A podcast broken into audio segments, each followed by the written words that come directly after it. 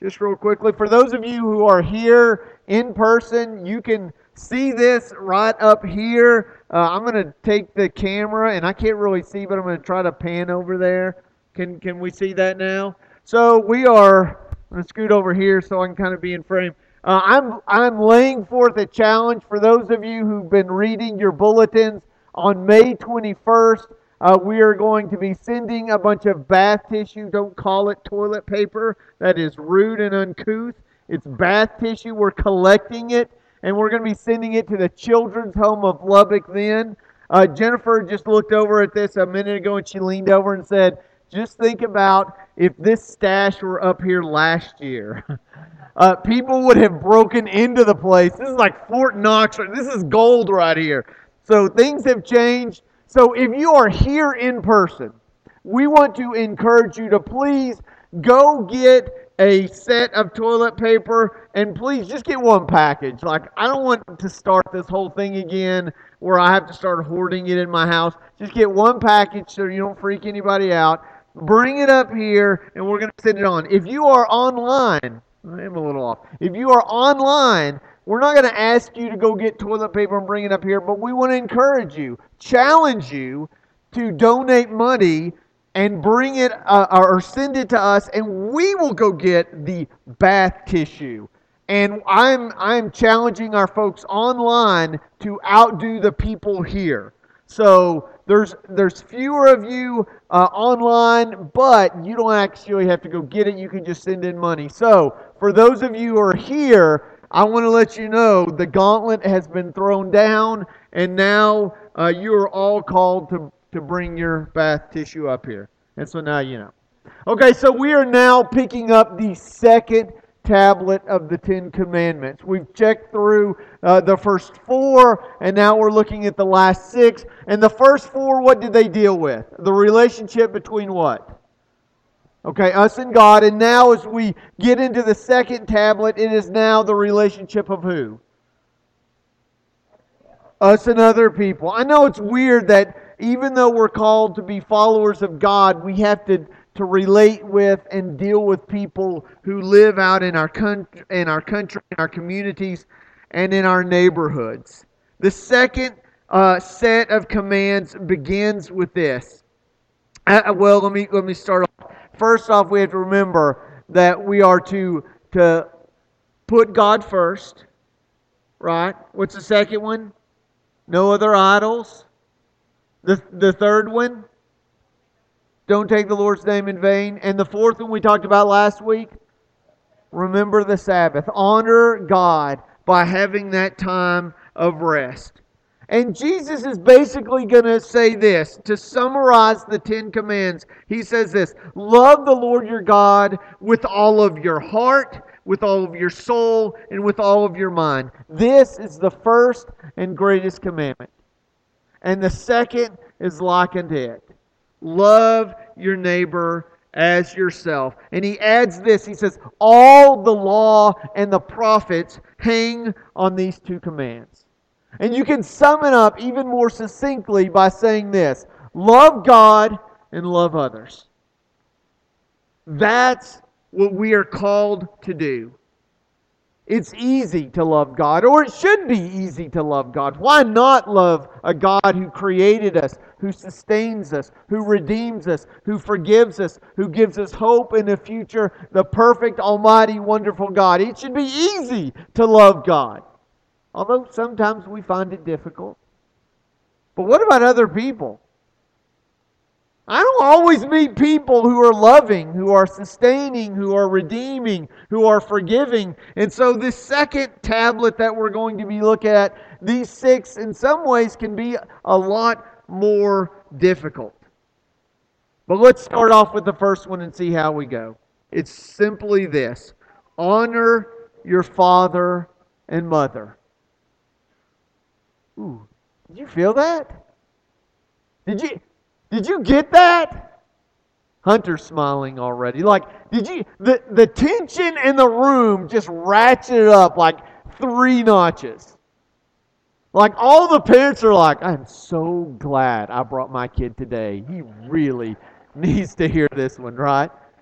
And all the kids, like they immediately, they, they don't even think about it. The eyes just roll. They, they just start rolling back into the head, and then they start slink, slinking down lower and lower. See, Cole, if he slides down any lower, he's going to be on the ground. Like I just, I don't want to hear this. I'm, but let me, let me, let me say this. Whether you're eight years old, or or you're 18 years old, or you're 38 years old, don't don't check out. Don't say, "Oh, remember, you know, here we go. Honor your father and mother. You know, it's Mother's Day next week. I, he wants me to send a card. Okay, already done." I, I I think there's so much more to this command than simply, ah, I should be nice to my parents. For some reason, God thinks this one's a really big deal. In fact, when we start off our list of how to treat other people, how to love people, this is number one. I mean, even more important than murder. Like, if it was me, I want to go back to Exodus 20 and I want to, like, do some revision, some editing, and say, okay, murder should be at the top. Don't murder people. Okay, and then don't lie and don't steal. And at the very bottom, after we've covered the really important ones, ah, well, you know, honor your father and mother. But but God seems to think this is a really big deal. So much so that he's going to place this first. Doesn't it seem surprising? Doesn't it seem like some of the, the bigger ones should come first? Remember, though, that the Ten Commandments are less about a set of rules and more about an understanding of who God is. See, Jesus knew how important this was, and he understood the importance always of honoring his father, even when he had to do things he didn't want to do. And that takes us to the scene in the garden where he is pleading with his father Dad, don't make me do this. If there is any way I can get away with this and not have to. But I want to honor you. Not what I want, but what you want. I mean, that happens in my house all the time. I can't, I, I can't tell you how many times I'm talking to my kids and I say, I really want you to do this. Dad, not, not my will, but your will be done. I mean, that's how it happens in real life, right? The Farrars, you're smiling now. Just wait. Those boys are going to become teens and they're going to completely transform in front of you. And you're going to, and, but, but they're still going to be like, whatever you want, mom. I just, my goal in life is to make you happy. I mean, shouldn't we just go on to the next command? Because this really is not that important. And yet, here we have God placing it first in these set of commands about how we treat other people. And Jesus, over and over, showed honor. In fact, he didn't dismiss the Ten Commandments. He reinforced them. Remember what he says in Matthew 17. He says, Do not think that I have come to abolish the law and the prophets. I have not come to abolish them, but to fulfill them. Moses wrote down the Ten Commandments. Jesus lived them out. Okay, it's Uh, we have to do this ever so often. I have to insert the amazingly cheesy preacher joke, and now is the perfect time to do it. Okay, so who is the most sinful person in the Bible? John Trammell, I know you know this. Don't let me down here. Who is the most sinful person in the Bible? It's Moses. Come on. Because he broke all Ten Commandments at once. See, if we had a band, we could have had a rim shot right then, and that, that joke would have gone off so much better.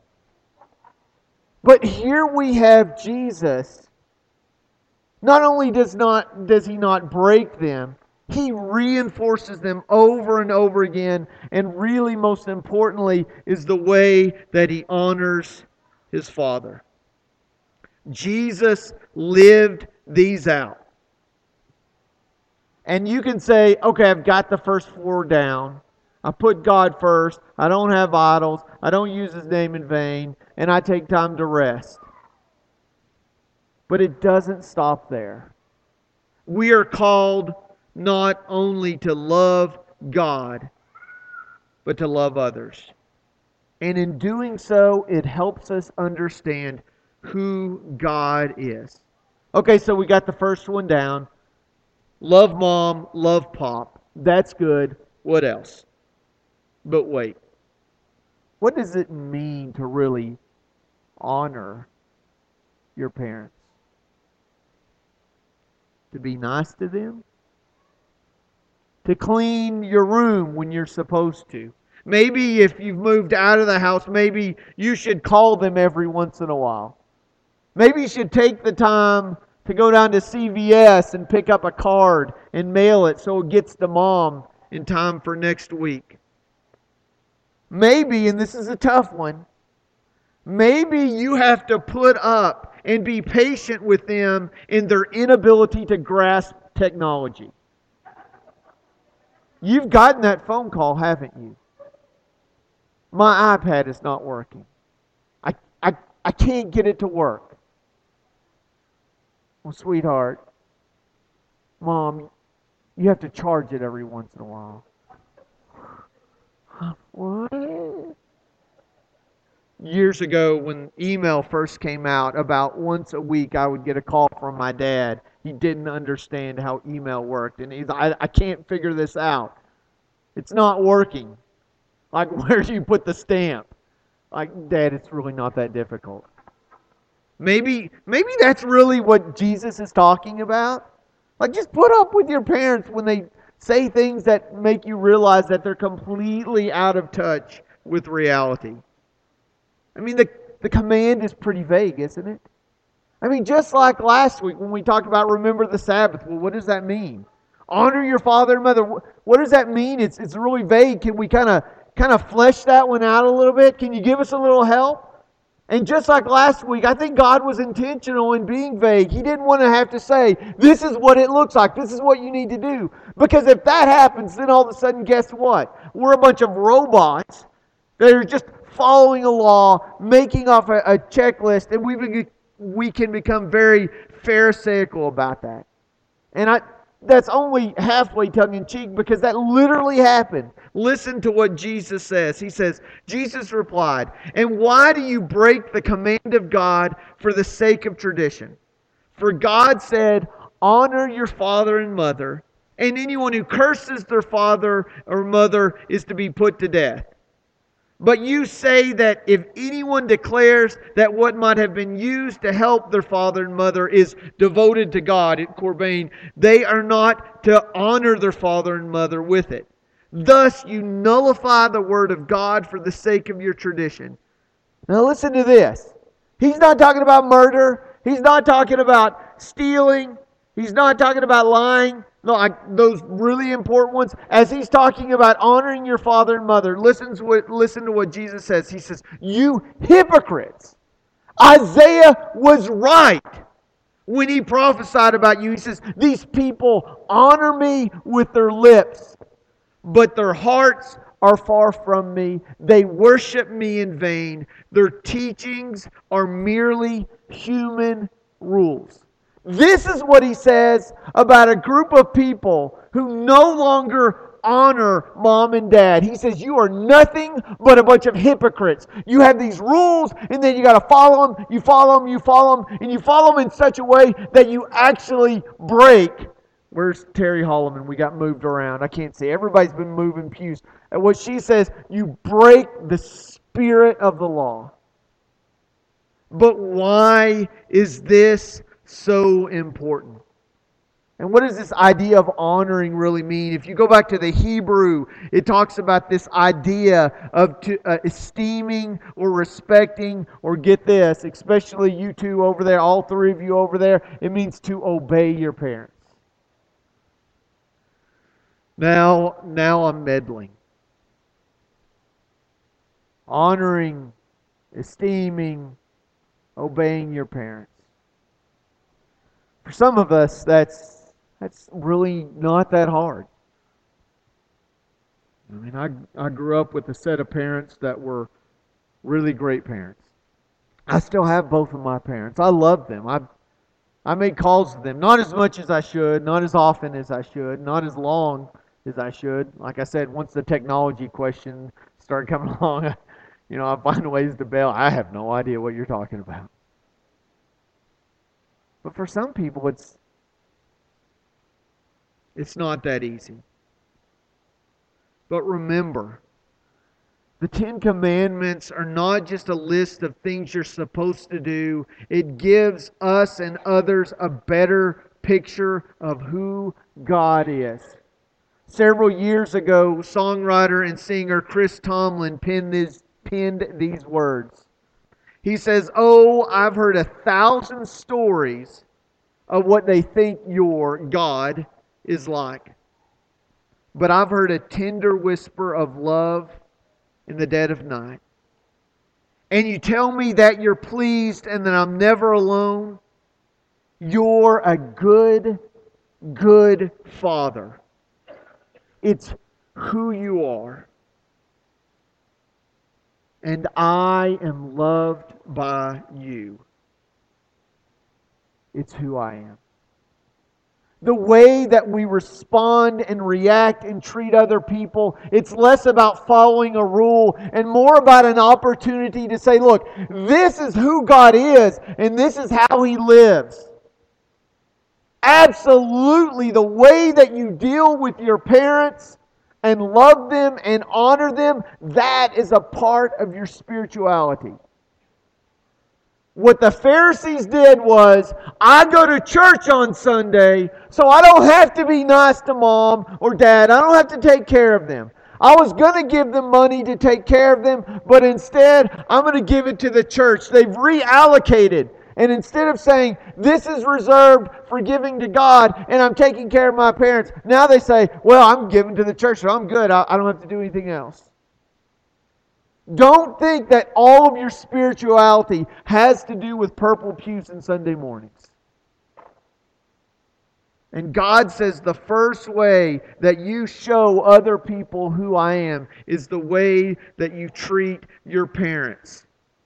We are God imitating, Christ following, not of this world loving, sacrificial, alien priests. That's biblically who we are. It's weird. If you choose to follow God, if you choose to be a believer and to be Christ like, you will be weird, it will be difficult, and you will do unjust things. You're saying, what do you mean, unjust things? You will give people things that they do not deserve. And you won't do things to people that they do deserve. That, simply put, is grace and mercy. And it's hard, and it's exactly what God did for us. The Ten Commandments serve as a reminder that we are to love people who are messed up. Our sinful family. We are to love them and care for them and offer grace and mercy to them because God loves and forgives His messed up family. And I'm talking about you and me. But here's the interesting part this command offers some incentive. It goes on to say in Exodus 20 12, so that you may live long in the land the Lord is giving you. Honor your father and mother, so that you will live long in the land that the Lord your God is giving to you. Now, I'm still trying to figure, I don't know. I'm confused. Is this a promise or is this a threat? Because I'm really confused about this. I'm not really sure. Half of me said God is just giving a warning. He's shooting up the flare that says, listen, kids, if you want to make it past 18, you better honor mom and pop. You got that, crumb kids? God says, if you want to live a long time, you better be nice to me. Is this a threat? Is this a promise? What exactly is going on with this? Think about the context. There absolutely is history here. 3,500 years ago, standing at the foot of Mount Sinai, the Ten Commandments are being read to the people, and there's a generation of people who are standing there, and they have witnessed some of the most atrocious things that you could ever imagine. They were slaves in a foreign land. They were beaten. They were persecuted. They knew the pain and hardship and toil. Um, into the middle of a, a, a video um, a, archaeological study about did did the Israelites really exist? They just uncovered not too long ago a city, and they found a couple things really interesting. One, they they found that there were a whole lot of deaths among uh, one year old and less way more than it should be. They said of all the, the deaths of, of people that, that weren't adults, 60% of those deaths were one year and younger. And that could be talking about those little boys being drowned in the Nile. But then something interesting also is noted that overall, that the life expectancy was somewhere around the early 30s. And they said, why in the world would the life expectancy be so low? It's because as slaves they were beaten and abused to the point that they couldn't make it to their mid 30s. And so here they are at Mount Sinai. And how did they get there? They crossed on dry land with water on either side. They praised God for delivering them. They watched their enemies, their foes, get swallowed in. They're in the desert. They get thirsty. God gives them water. They get hungry. God gives them manna. I mean, this from heaven every morning they're out there collecting this stuff not every morning the sabbath they don't do that we've talked about that but every other morning they're collecting this and they're, they're remembering how God is sustaining them. And God's going to tell them, remember this and tell this to your children. And then He says to your children, listen to your parents. Because they have a story to tell about a God who delivers, and a God who feeds, and a God who hears.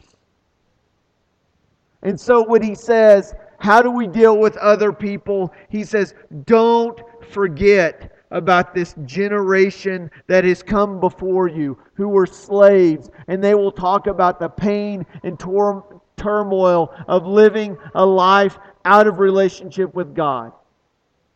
And compare it to this land flowing with milk and honey that God gave you.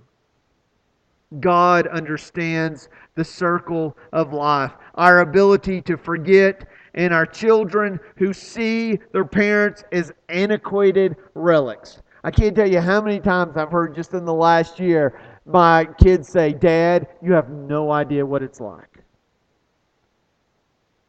And things have changed, but sadly, people haven't. And there were mean people in middle school when I was there. Trust me, I know. I've seen the inside of a locker before with the door closed. and locked. I know what that's like. Don't forget the hardship of the generations that have come on before you. God commands his people to honor their parents, but then he gives an incentive. Why does he do that?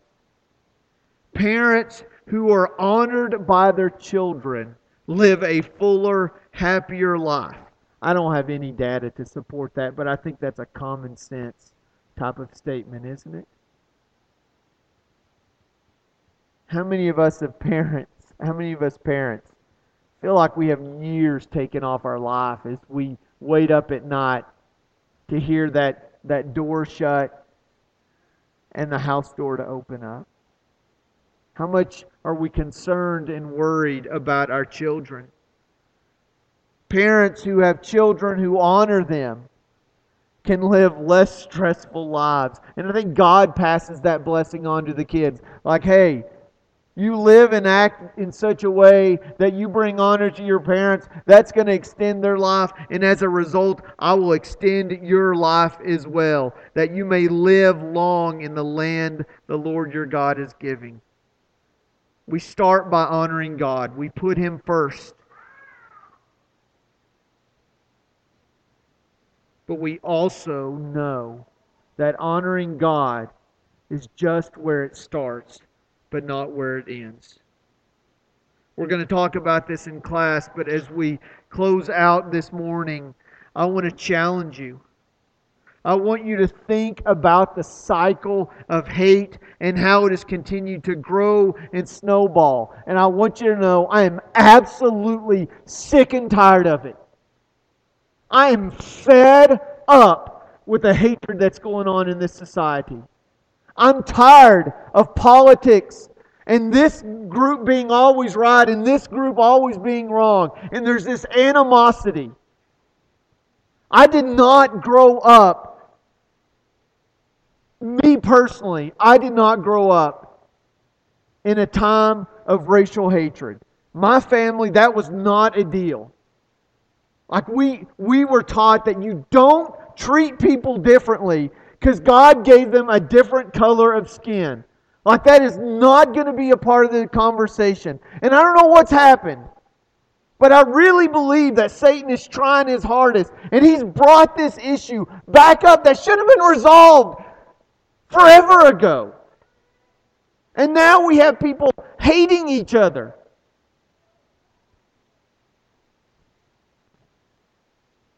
But where does this end? More importantly, the question is where does it start? It doesn't start with the government. It doesn't start with the next elected official. It doesn't start with the people in Detroit or California or Florida. It doesn't start with the people who wear badges or the people who hate people who wear badges. It starts right here with you. If you want to see a change in this world, it starts with the way that you treat your parents and the generations that have come before you. And it won't just check a box of how you're a good person. Even greater, it will show the world who God is. This week, I encourage you to begin making changes. Continue to live a life and treat people the way God has treated you. Make that your goal this week. You got seven days to get that card ready and send it off to mom. But I want you to start today in showing the world who God is. Let's do that this morning as we stand and sing.